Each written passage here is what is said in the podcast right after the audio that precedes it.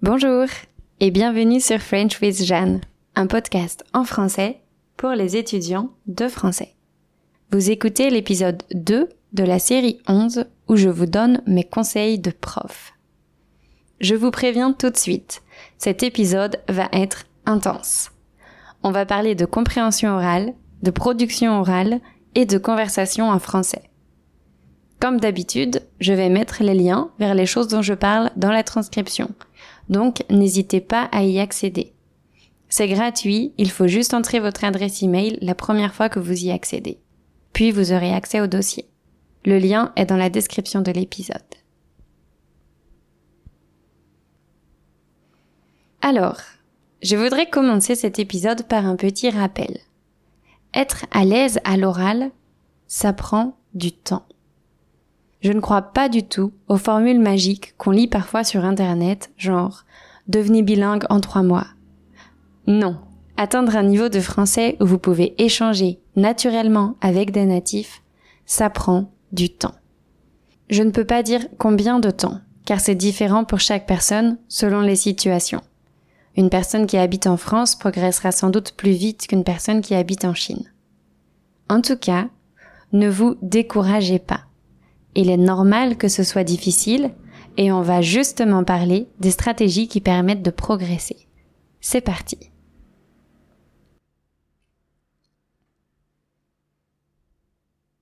Mon tout premier conseil pour les étudiants qui souhaitent s'améliorer à l'oral, c'est d'apprendre du vocabulaire. Le vocabulaire, c'est la base de la langue. C'est ce dont on a besoin dans absolument toutes les situations qu'on essaye d'écrire, de lire, d'écouter ou de parler. Apprendre du vocabulaire, ça veut juste dire mémoriser des mots. Par exemple, c'est connaître la différence entre plusieurs et certains. Ou savoir que mais et cependant sont deux connecteurs qui expriment l'opposition. Je sais que c'est plus facile à dire qu'à faire. C'est pourquoi je ferai un épisode sur comment étudier efficacement dans les semaines à venir. Une deuxième question se pose. Comment savoir quel vocabulaire mémoriser? Si vous apprenez le français général, vous pouvez partir de listes qui regroupent les 600 ou les 1000 mots les plus utilisés en français. Ou bien, vous pouvez créer vos propres listes à partir de vos cours, des livres que vous lisez, des films que vous regardez. Si vous apprenez le français dans un but précis, comme passer des vacances en France ou discuter avec la famille de votre conjoint ou conjointe, alors, vous pouvez être plus stratégique et mémoriser du vocabulaire dont vous allez probablement avoir besoin. Par exemple, si vous allez en France pour les vacances, vous pouvez apprendre le vocabulaire du restaurant et de la ville. Cela vous sera plus utile que de savoir comment parler de votre travail. Au contraire, si votre copain ou copine est français ou française, parler de vous, et donc de votre travail, va être plus important que de savoir commander au resto. Je vous invite donc à faire un petit exercice de brainstorming selon votre situation. Parlons maintenant de la compréhension orale. Vous utilisez la compréhension orale quand vous écoutez la radio, des podcasts et des livres audio. Quand vous regardez des vidéos sur YouTube, des films, des séries, le journal télévisé, etc et tous ces supports peuvent être utilisés pour pratiquer. Mon premier conseil est de pratiquer avec des ressources qui sont adaptées à votre niveau.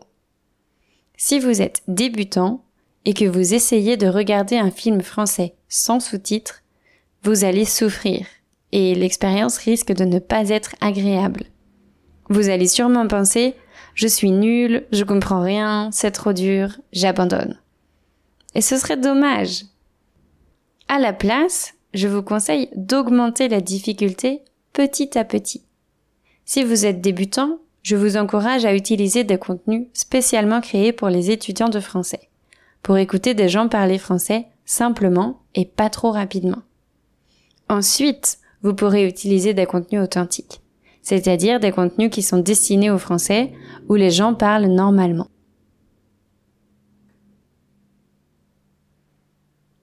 Aussi, vous devez avoir conscience que regarder une vidéo est généralement plus facile qu'écouter un podcast.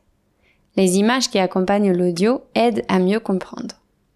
Donc, rapidement, voici une progression possible si vous voulez regarder des vidéos en français. Commencez par des vidéos faites pour les étudiants, avec, puis sans sous-titres. Ensuite, essayez des vidéos authentiques, avec des sous-titres dans votre langue, puis avec des sous-titres en français, et enfin sans sous-titres. Pour les vidéos comme les podcasts, vous avez généralement la possibilité de ralentir la vitesse. Ça peut aussi aider à comprendre.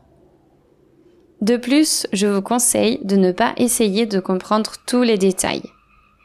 Essayez plutôt de comprendre les idées principales. Comprendre les nuances et les détails est un bon objectif pour les étudiants plus avancés. Si vous cherchez des sites pour trouver des vidéos ou des audios en français, je vous invite à télécharger mon guide gratuit qui regroupe 70 ressources utiles. Je ne sais pas si vous pouvez entendre les grenouilles qui commencent à chanter. Ok, je continue. Mon second conseil concernant la compréhension orale, c'est de connaître les principales différences entre le français écrit et le français oral. Certaines personnes disent que ce sont deux langues complètement différentes. Voici quatre clés pour commencer. Numéro 1. À l'oral, les Français ne prononcent pas tous les sons. Par exemple, quand on parle normalement, on ne dit pas Est-ce que tu as faim? On dit Est-ce que tu as faim? On avale une partie de que et on transforme souvent tu en t. On réduit aussi les expressions il y a, peut-être et il faut. Voici une phrase exemple. Il y a peut-être un problème. Il faut que je vérifie. Naturellement, je dirais, il y a peut-être un problème. Faut que je vérifie. Numéro 2. À l'oral, les Français utilisent on à la place de nous, car nous est un peu plus formel. Par exemple, au restaurant, je ne dirais jamais nous allons commander trois pizzas.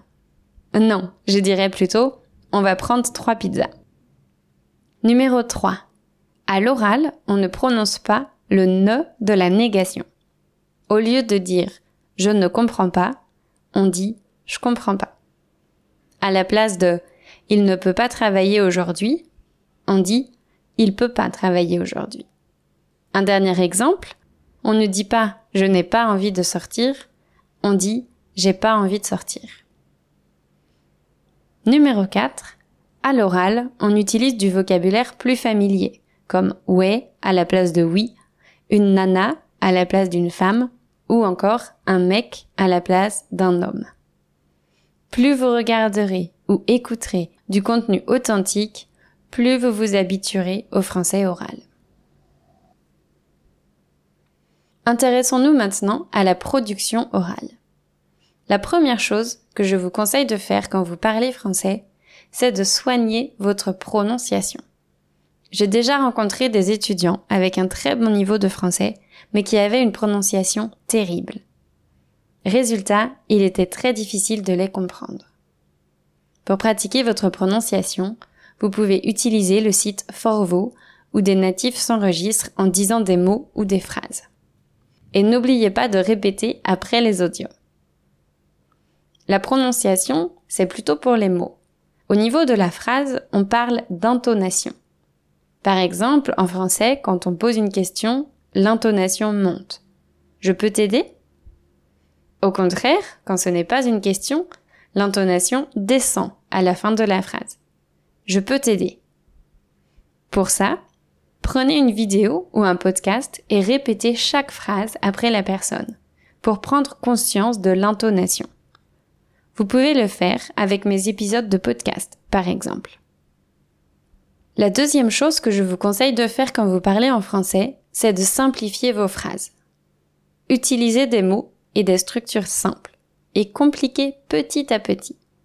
Si vous essayez d'utiliser le subjonctif et le pronom don dans la même phrase, vous allez sûrement faire des erreurs.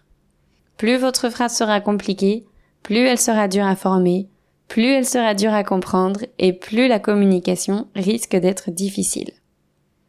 Or, le but premier n'est pas de faire des phrases compliquées, c'est de s'exprimer clairement pour être compris. assurez-vous que vous pouvez faire des phrases simples avant de faire des phrases compliquées. Là encore, il faut avancer progressivement. La compréhension orale et la production orale sont deux compétences complémentaires qui se rencontrent quand on a une conversation en français. Moi, je fais partie des profs qui pensent qu'on peut avoir une conversation en français même si on est débutant.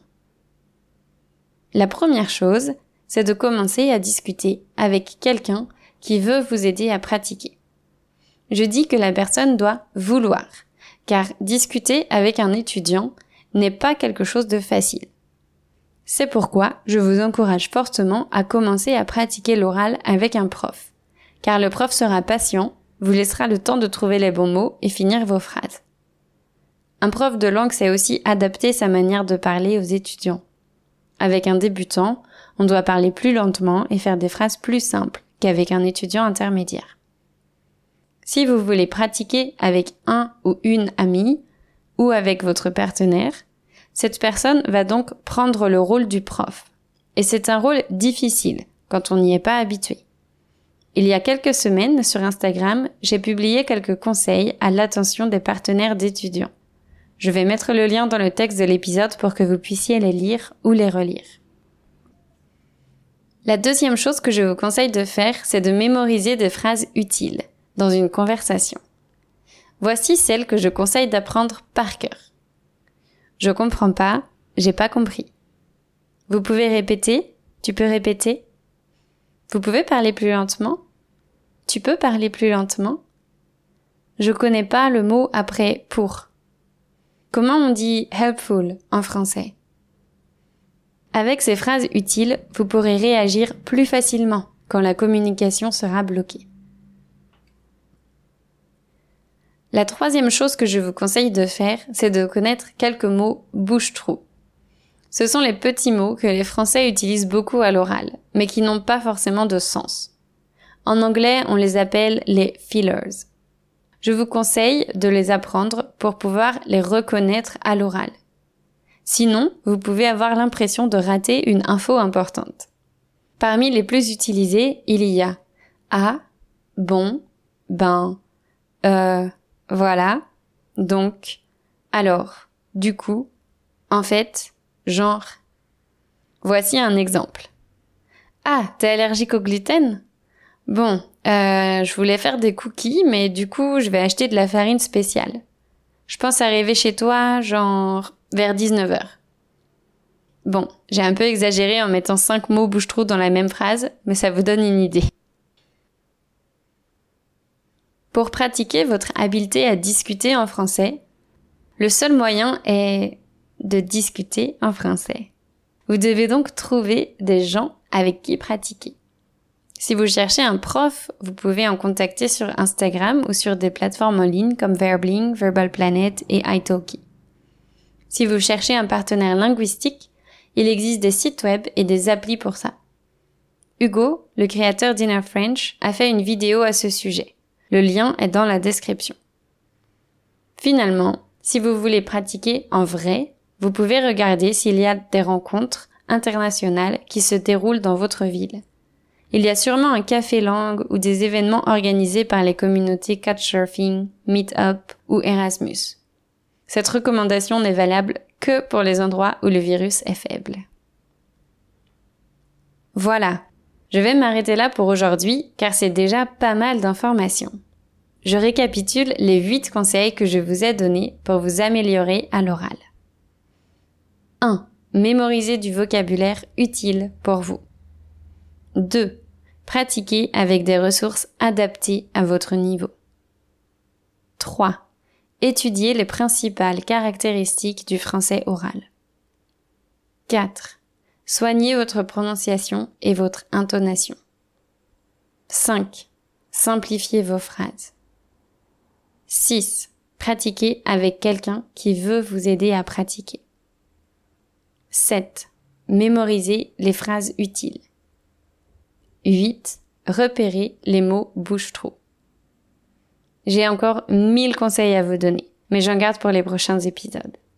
Si vous avez aimé cet épisode, mettez 5 étoiles et un petit commentaire pour que ce podcast devienne plus visible. Je vous remercie d'avance et je vous souhaite une belle semaine.